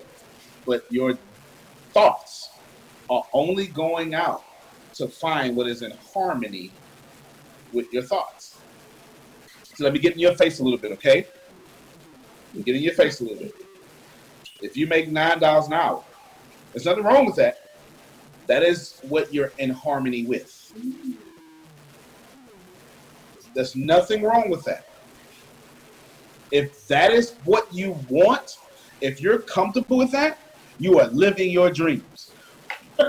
But if you're complaining, I'm talking to you. I have no problem with you making nine dollars an hour. No problem with you doing thirty dollars an hour. An assistant, thirty thousand dollars a year. School teacher, forty-two thousand dollars a year in Texas. Is that, is that too much? It's possible. That's possible. Okay. Okay. Okay. You was at fifty-one.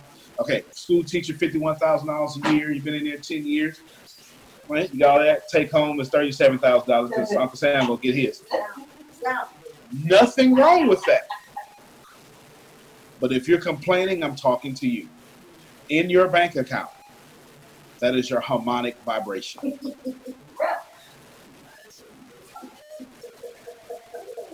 In your bank account, that is the manifestation of your harmonic vibration.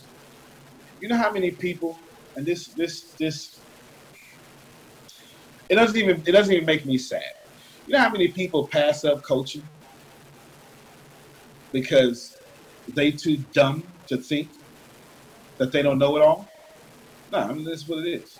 That's exactly what it is. It's my saying. Even if I was on stage, I would say that. This is exactly what it is. You know how dumb it would be if I thought I was such a master coach and I didn't receive coaching? You know how dumb that would be? Did you know rich people don't do that? because rich or wealth tends to have good character with it. Now you can do it another way. You can you can most certainly be Al Capone or something. You can most certainly do that. But for the most part, the people who are wealthy are also the nicest. Just because your poverty has a bad experience, like me getting bit by a dog, now I hate all dogs because I had a bad experience. No, it doesn't make sense. What makes sense is for you to recognize your credit score is your harmonic vibration. Everybody write this down. Your credit score is a numerical equivalent of your character.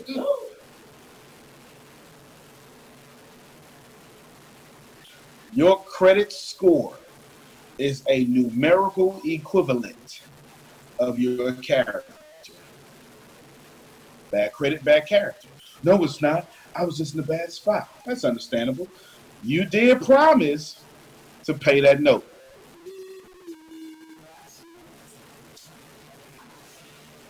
There, there is. This is this is just observation. I'm going to talk about cheaters. Okay. Anybody can cheat. But there is a direct correlation between someone who will cheat and someone with bad credit. If you're ready to raise your credit, hit up Renee Hendricks. Now this she plug herself. Hey, I'm helping y'all. The man. universe plugged up. Y'all go ahead and fix your credit with Renee. Honestly, a numerical of your character. Your bank account, a numerical equivalent of your thoughts. How many of you right now haven't bought yourself anything new since 1997? But when you get some, you or you buy new stuff all the time, you just buy it for him or for her. What does it say about your self-esteem when you take care of people better than you take care of you?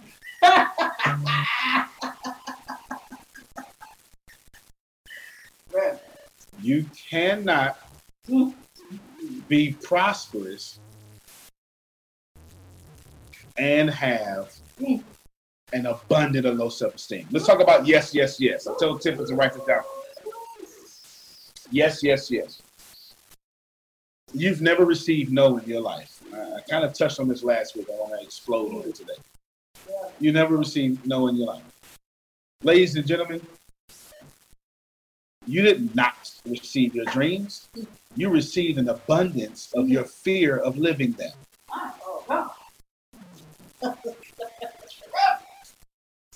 Remember that money you prayed for? It's not that you didn't get it.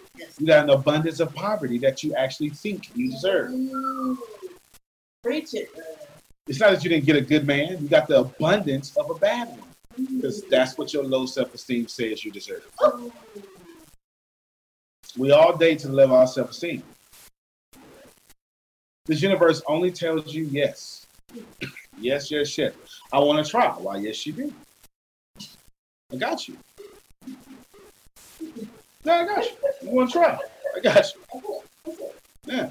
I want to be successful. Why, yes, you do. Here's more situations that make you want to be successful. See, the light bulb should have went off in somebody's head just now. Okay, I'm gonna repeat that one because I, I I feel like a light bulb should have went off. How much money you want? I want a lot. Why? Yes. Here's more situations that make you want a lot. What do those situations look like? Poverty.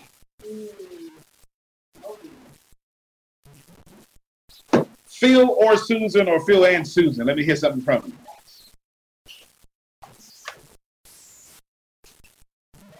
Are they still on? Okay, sweet. Hello. There you go. Go ahead, Susan. Well, you know, when the kids were little, or even when they were in high school, we'd go to restaurants and, you know, sometimes at the end, the meals would be paid.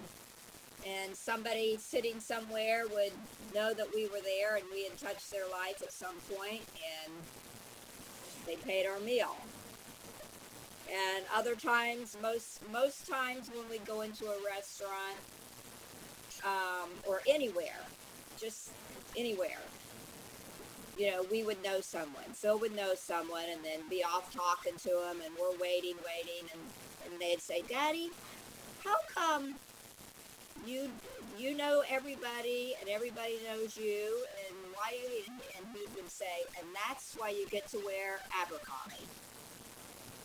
Because like what you were saying about your kids that you're doing things for them now that you might not be available to on a birthday we could be at a restaurant and it may be 20 minutes that phil would be off talking with somebody and but it would be investing into a situation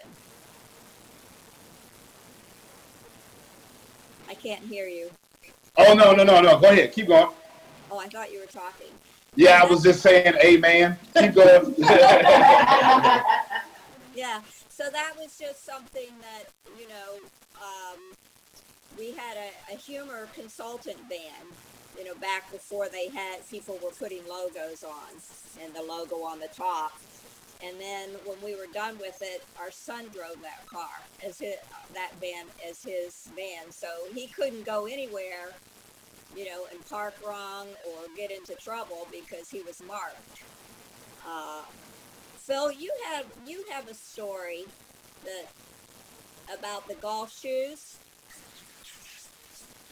Yeah. Yeah, tell that story about selling. Oh, I was selling uh, men's. Hello. You're on. yes, sir. We can hear you. Good. I'm selling men's shoes at a major department store in Columbus, Ohio, and at my when I was in high school. So now we're at my 20th class reunion, and a friend of mine comes up and says, Sorrentino, you're the greatest salesman in the world. I go, What are you talking about? He says, You don't even remember. I said, Remember what? She said, He said, I needed a pair of dress shoes. So I came to you at Lazarus, and you sold me a pair of Florsheims. I went, So? He said, Well, then you sold me a pair of golf shoes. I said, So? He said, I didn't play golf.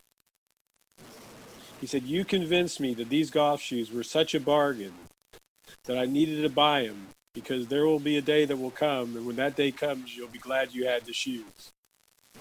He said, But I got to be honest with you. Every time I moved, I grabbed the box and I cursed you. He said, But guess what? That day did come, and you were right. I was happy I had my shoes.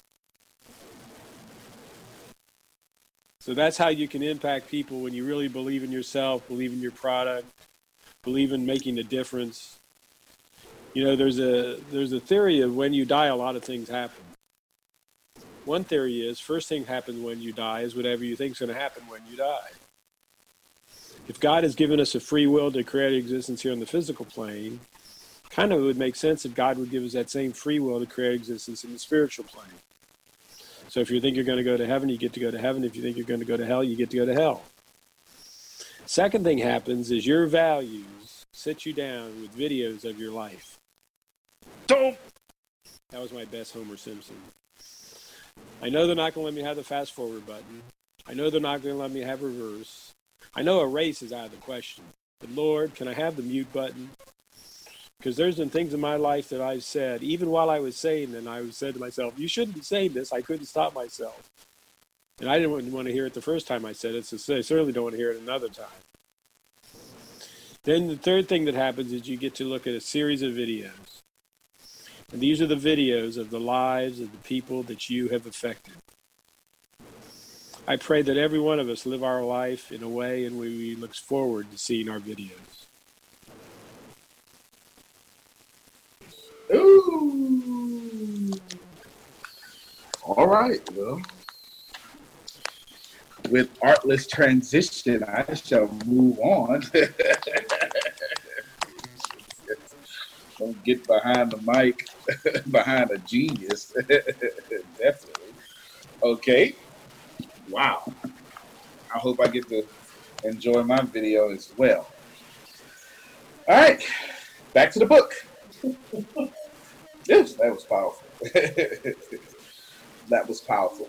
He should have told us that before we can accumulate riches in the in great abundance, we must magnetize our minds with intense desire for riches that we become money conscious. And to the desire for money drives us to create definite plans for acquiring it.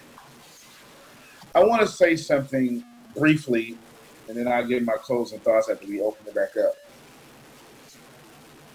I'd like for all of you to challenge yourself to, to stop saying it's not about money. I would like you to take that phrase out of your vocabulary. Whoever said it was about money?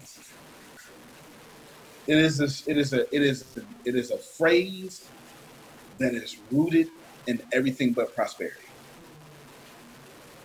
Okay? Without trying to offend anyone, just just don't say it.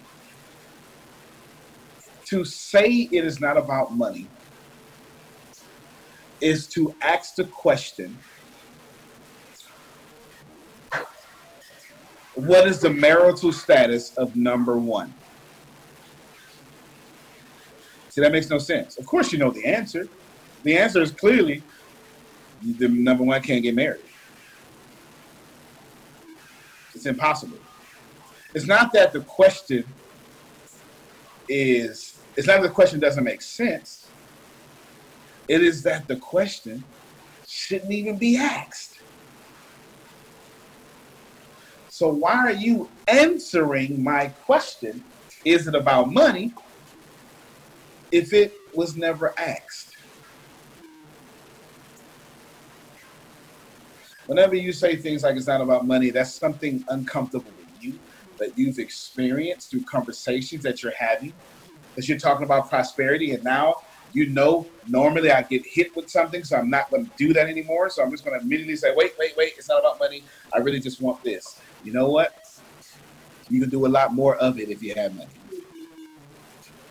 Allow me to borrow from Lisa Nichols. Good people do a lot of good things with a lot of money. It's quite a few of us on over this Zoom call. Quite a few.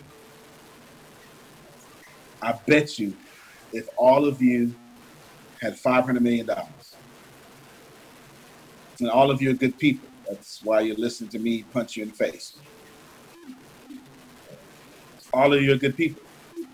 You know how many homeless shelters we would have up? Do you know how many? Do, do you know how? There's well, I, I, that's my closing thoughts. Do you know how? Actually, I'm done. I'm done. Let's let's open up for Q and A because I, I want to go into my closing thoughts. Not Q and A. Let's who, who's got some? Who feels they have something that's just burning on them the whole call, I, I encourage you to go ahead and say it because just one of us needs to hear it. You never know who you're going to change. You never know. Who, who among you, even even if you've talked before?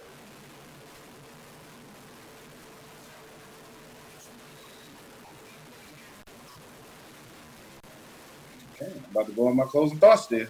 Who among you? All right. Somebody need to speak up.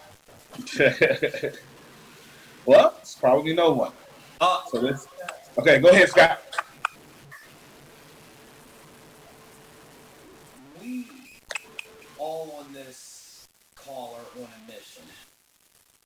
And I like what Mike Murdock says, and it simply says this When wrong people leave your life, wrong things stop happening when wrong people leave your life, wrong things stop happening. Who do you surround yourself with? The Antonios, the Jason G's, the Camilla Johnsons, the Dianas, the Grace in the buildings, the Tempests. Who do you surround yourself with? When wrong people leave your life, wrong things stop happening. That's it. Woo! That was. I, I want to. I, I, I want to. Let's talk about money. Okay. I'll, I'll, I'll dominate the conversation for the next 15 minutes. Let- Let's. I want to have a personal conversation with you all. I want you to all take a deep breath, push it in, push it out, in whatever speed that is comfortable for you. And I also need you to now be comfortable with money. Okay? Here's how money works money is the new oxygen. Money is the new oxygen. Money is the new oxygen.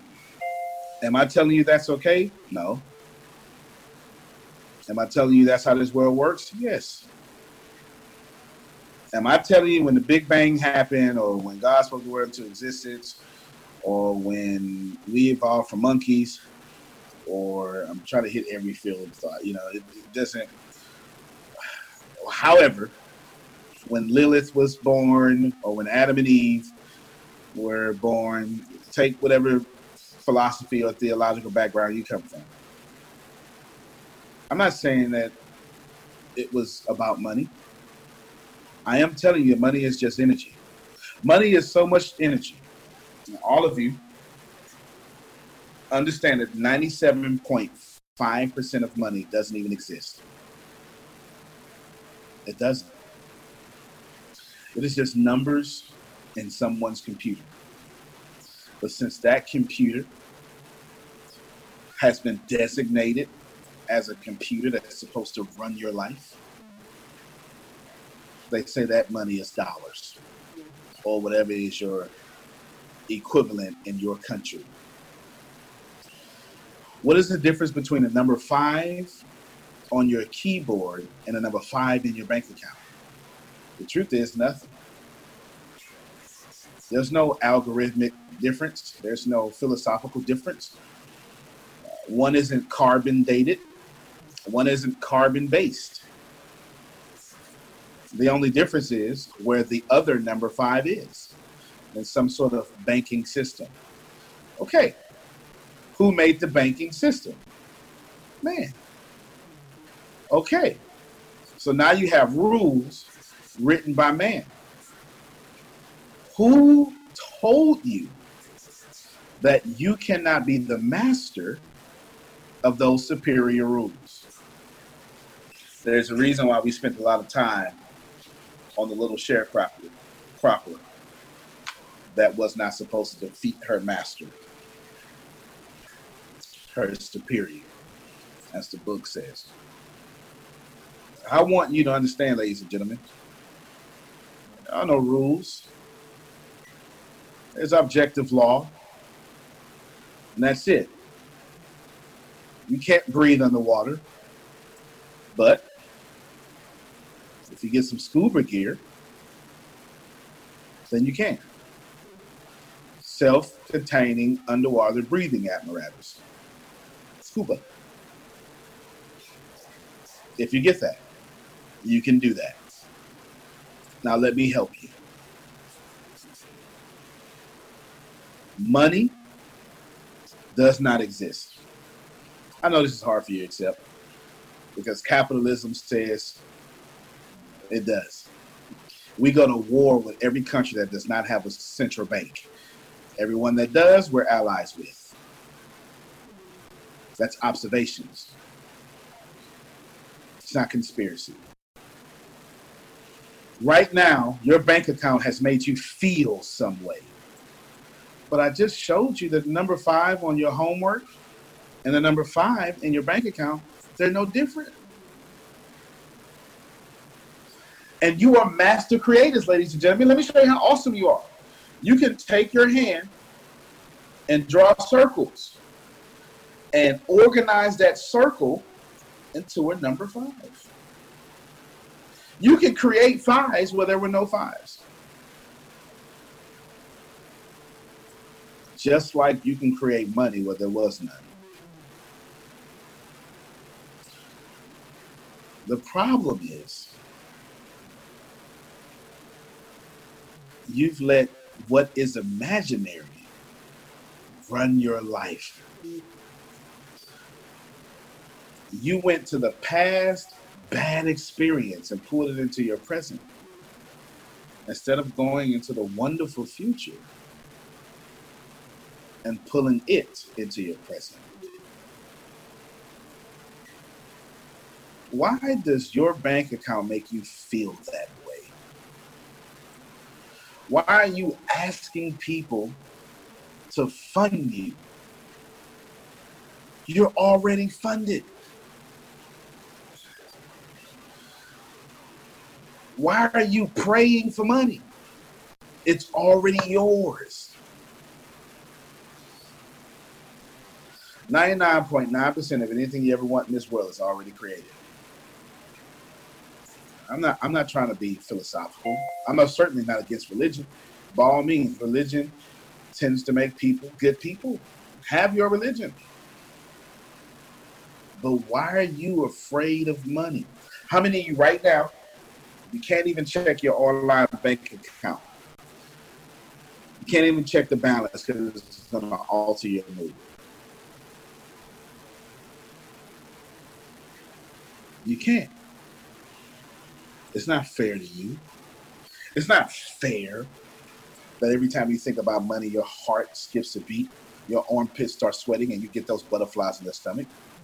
Who made you responsible for the way you feel about money?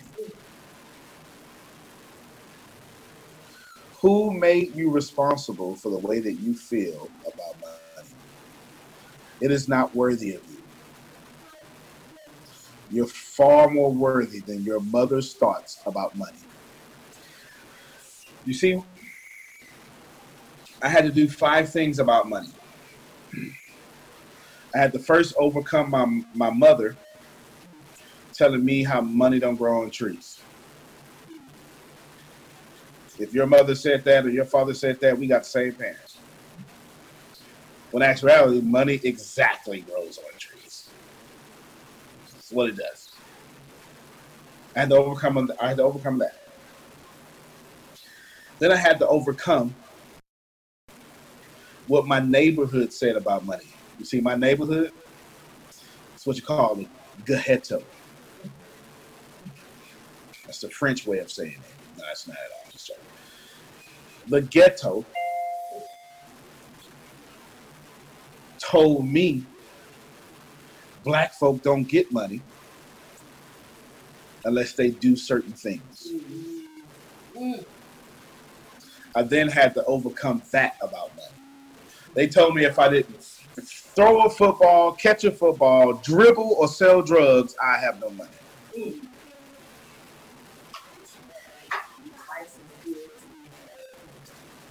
Yes, absolutely. Absolutely. Coming to that one next one. My neighborhood said, hey, we don't get money. If we do, we we we do it illegally. And we either die or we go to jail. I had to overcome that. That's two steps. I had to overcome my parents' view of money. And I had to overcome my neighborhood's view of money. Then there was my outer community. That's my outer community, my culture. We all have culture. If you're Polish, you're part of Polish culture. If you're black, you're part of the black culture. But here's the deal as black, we don't have our culture protected due to the way this country has done things. So here's what we did. Here's what happened. They said, and you just said it, you need to work twice as hard. Can I say it the way they're talking? Yeah. As them white folks, if you even want to be noticed. I'm not making it about race but I am going to give you these facts. Now, these are cultural facts. They're rules. BS rules. They're not facts. They're not objective. A fact is water is one part hydrogen, two parts oxygen. Other around. two parts hydrogen, one part oxygen. I created something completely different. That's a fact. You can't get water no other way. That's a fact. Money don't grow on trees. That's not a fact. That's my mama fact.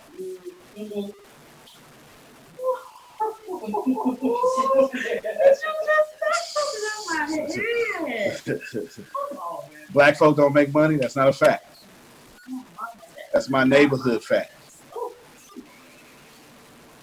I got to work twice as hard as white people. That's not a fact. It's a culture fact. Number four. You're not going to like this one, ladies and gentlemen. My church taught me about money too.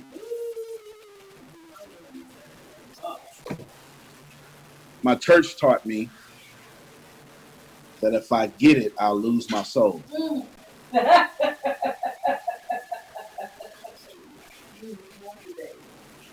My church taught me to be humble and to be rich are mutually exclusive. To be saved and to be in abundance don't go together. My church taught me that a protagonist who can hold bread in the air and multiply it, tell fish to have coins in its mouth. Watch it. who can walk on water, they told me he was poor. Because he has foxes have holes. They did not tell me he had his own economy. He just chose to live among his people. The church taught me, or my religion, I should say, and by all means, view you through the lens of me. My church taught me that the only prosperous person in our church was the pastor. Mm.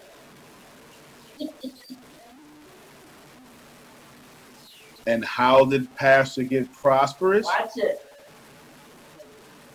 By the tides of other people.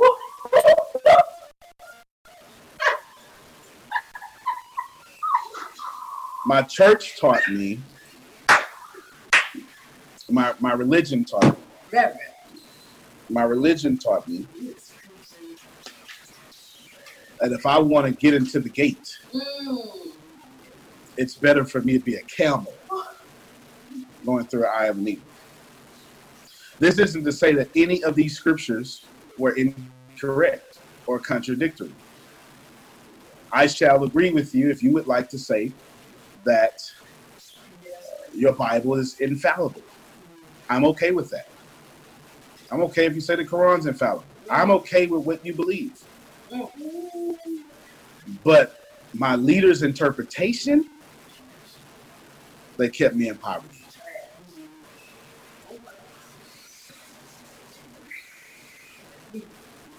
My church taught me that you can only make so much money. That after I broke free from my mother and what she thought about money, I should be helping somebody. You can be offended if you want, but I should be helping somebody. My mother, what she taught me about money, my neighborhood, what they taught me about money, my community slash culture, what they taught me about money, and what my religion taught me about money. After I broke these four layers, I accidentally found out through a coaching call with one of Tony Robbins' people, actually. Holy crap. I think that America won't let me be a millionaire.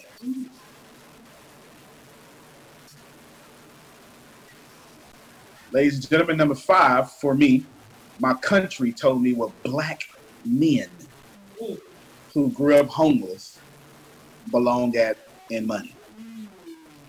If you're a woman Your country taught you where women belong in money. Your country has taught you men get a dollar, women get 63 cents. You live in a world. Now, this is just an observation. Does everybody understand the observation? It's also historicity. What is historicity? History and historicity. Historicity is the accurate depiction of people and events. You don't get to argue with that.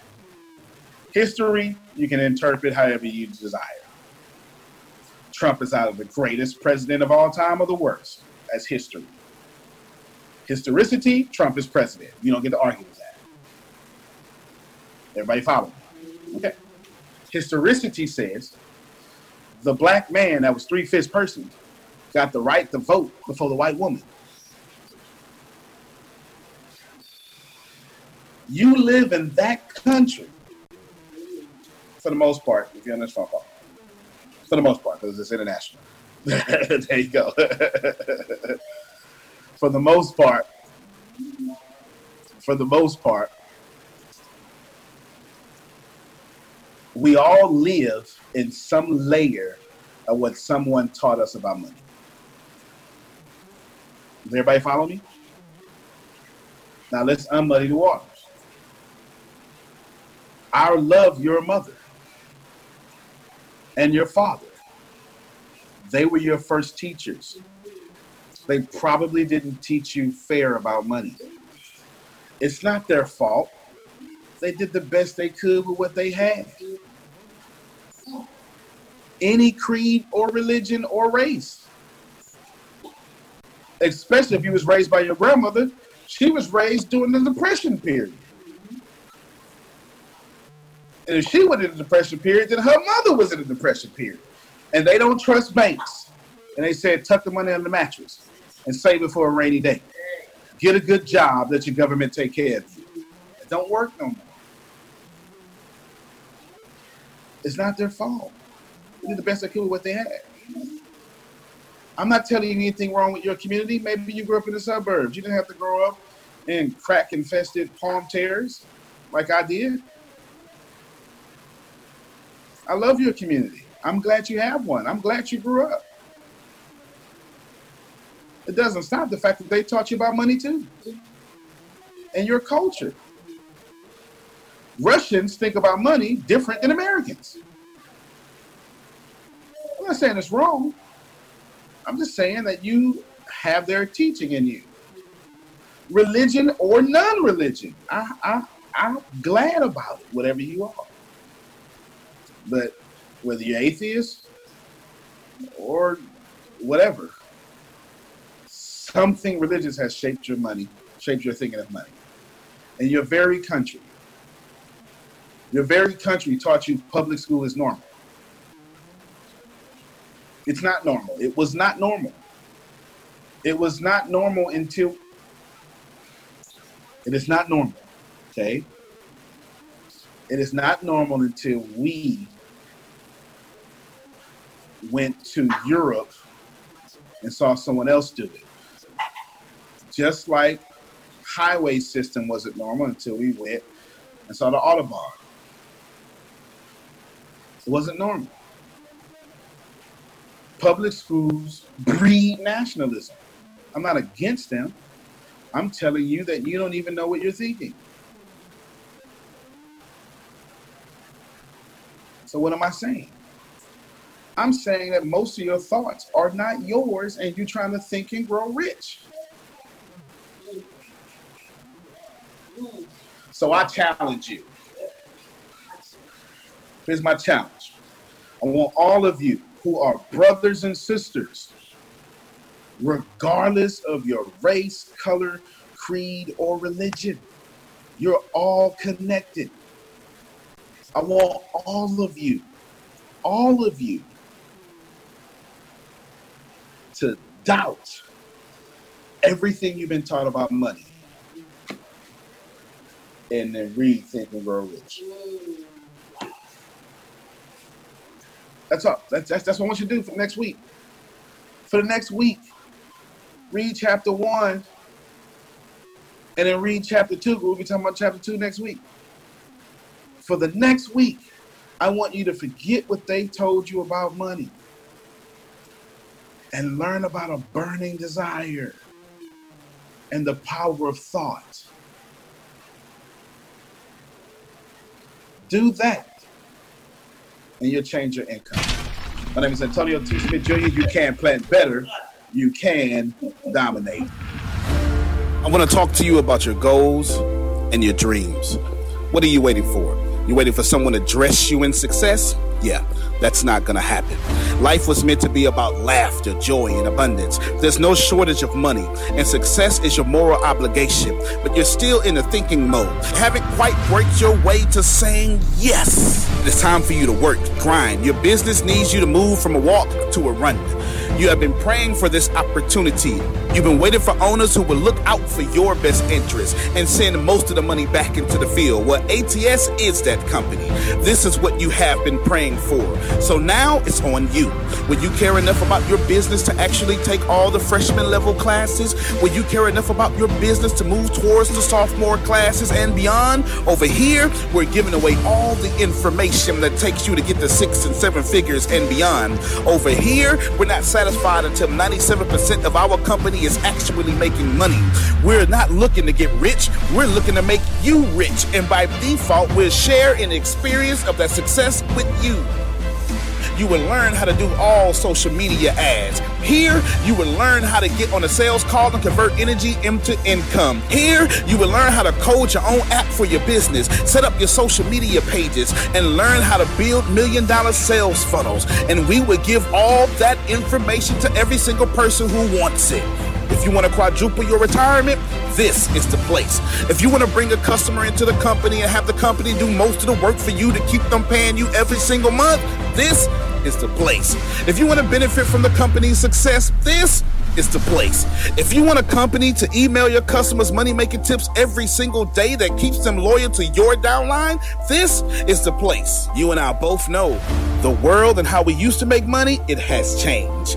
You and I both know that all the tactics that you used to use to produce good results, they don't work the way they once did. How many people do you know that have not adjusted to this information age and now they are out of business? Ask yourself, how much more time do you have to waste and be out of business? Here's my advice to you stop passing up on opportunities because you're afraid to take another loss. Fear is the enemy of wealth, and comfort is the repellent of millions. Will you answer the call? Or will you just get excited and be like, wow, this is a great video and do nothing? The choice is yours. Let us celebrate your retirement. Let us celebrate your millions. Let us celebrate you and break you through the glass. This is ATS, and this is your moment.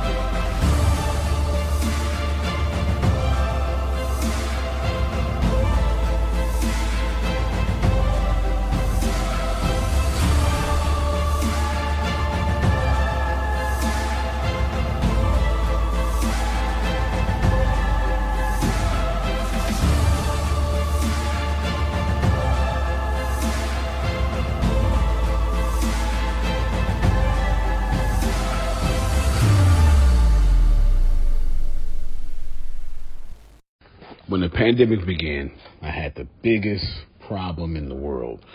Not making money. The pandemic was actually quite a blessing for me as it almost made me a billionaire. I came really close. So the pandemic was a blessing. It was hiring people. And get this, everybody. I had 48 job positions open during the pandemic. $22 an hour with paid training. And I could not find a single person for two years to fit any of those 48 job positions. Hear me well. 48 job positions, $22 an hour, paid training, and I couldn't find someone, not one person, for those job positions. Now, is it because I hire slowly? True. but it's because I wasn't using ZipRecruiter, and that's a fact. I wasn't getting to the right people for the right position to fit my right culture. And there are so many different things that you can do this summer. As a matter of fact, you can free up as much time as you want to.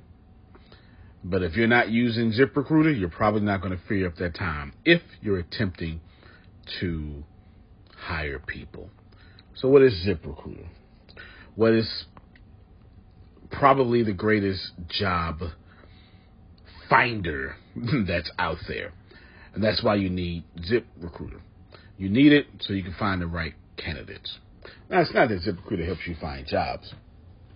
It's more accurately that ZipRecruiter takes your culture, takes your job, takes what you're looking for, and immediately matches them with the perfect candidate. And if the if it's if they can't find a perfect candidate, they will skip over that person and then give you the perfect candidate for you. ZipRecruiter uses one of its most powerful tools, which is the technology itself, to match the right candidates up with your job. You can easily review uh, their recommendations and easily review their recommended candidates and invite these candidates to apply for your top positions. Additionally, ZipRecruiter has a complete suite of tools that makes it easy for you to filter out, uh, review, and rate candidates. Four out of five employees uh, have been used by four out of five employers on ZipRecruiter. It is a blessing. And no wonder ZipRecruiter is rated number one hiring site in the world based on G2 satisfaction ratings as of this year, January 1st. My friends, soak up everything I said. It's not an ad. This is a personal testimony of how I found the right people to sit in the right seat on the right bus. Without ZipRecruiter, wouldn't have been possible. So, how do you take advantage of what I'm talking about? Well, you go to ziprecruiter.com slash B2B. All spelled the regular way. That's zip, Z-I-P, recruiter, Aura, E-C, Aura, U-I-T-E-R, ziprecruiter.com slash B2B. And I promise you, you will be grateful that you did so. Again, that's ziprecruiter.com slash B2B. It's also in the show notes.